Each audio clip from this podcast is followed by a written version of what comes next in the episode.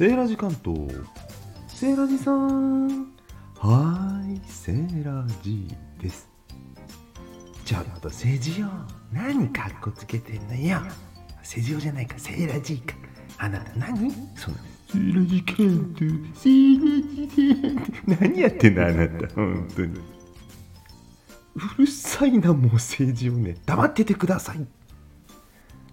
何言ってんの黙ってられるわけないじゃない。だって私の宣伝してくれるんでしょ？なんでもねこの前ね悦子の小屋に呼ばれちゃったのよ。黒柳さん素敵だったわ。私ね特別ねワクワクドキドキしてねあのね政治をあ政治をじゃないわ。セーラージーをね押し抜けてね代理で出ちゃったのよ。よかったら URL リンク貼っとくので聞きに行ってくださいね。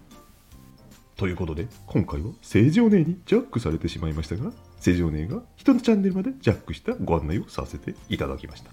正常ネってほんと行儀悪い